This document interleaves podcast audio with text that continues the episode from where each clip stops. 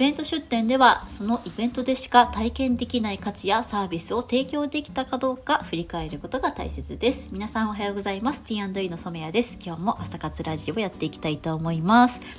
えー、11月12月に入りますね。早いですね、えー、クリスマスに向けて、えー、イベントシーズンが始まりました、えー、ハンドメイド作家さんにとっては、えー、準備にえー、制作にと忙しい日々を過ごされているかもしれません、えー、気温が、えー、激しいですね。寒暖差が激しい時期になってきましたので、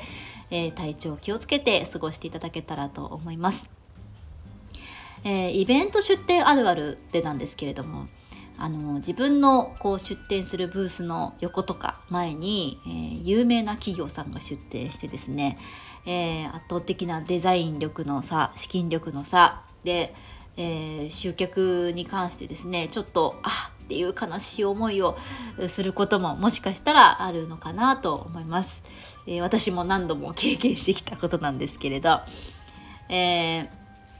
そういう時はですね、えやはりこう提供する価値というものが、えどんなものだったかっていうのをえー、自分の中で振り返っておくその場でもそうなんですけど見直しておくっていうことが大事なんですよね。まあ、先日もあのボランティアで出展させていただいたイベントにですねあのものづくりだったんですけれども隣にあのすごく有名な会社さんが、えー、素敵なワークショップを出されていてですねボランティアベースでしたのであのイベントのこう違いというものがですねこうかなり出てしまったところになったかなと思います。えー、ただあの私自身がこう提供する価値というのはそこでしかこう作れないものっていうのに、えー、フォーカスしてですねもう形の違うう、えー、木工細工をですね用意してパーツをこう組み合わせて作るとその子だけがあしか作れない、あのおもちゃが作れるっていうものにしたんですよね。なので、えー、まあ、人数って見てしまえばあの売上とかっていうことであればあの全然規模が違うんですけれども体験してくださったお客様のですねあの笑顔とか、まあ、感想を聞くと、まあ、すごくあの評価が高かったような感じがして、えー、やってよかったなっていうふうに思います。まあ、イベントのブースの作り方とかあのそういったところに関してはそのお隣で出展されていたあの企業様にはとても学ぶべきところがあったなっていうふうに思うので、まあ、次回自分が何かやる時にすごく参考にしようかなっていうふうに思ってるんですけれども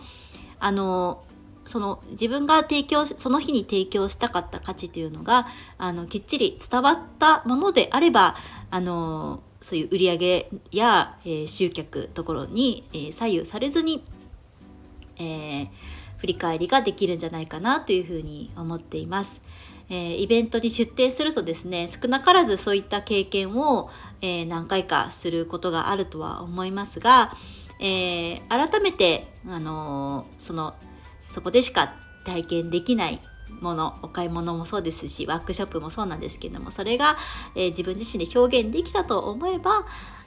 イベントとしてはもう大成功なのかなというふうに思います。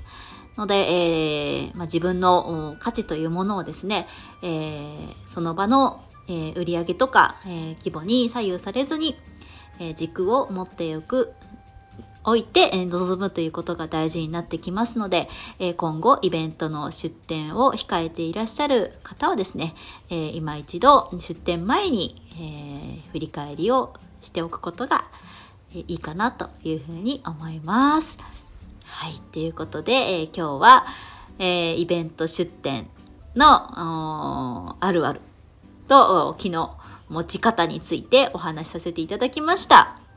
えー、今日も一日、えー、楽しく元気に過ごしていきましょう。では皆さん、いってらっしゃい。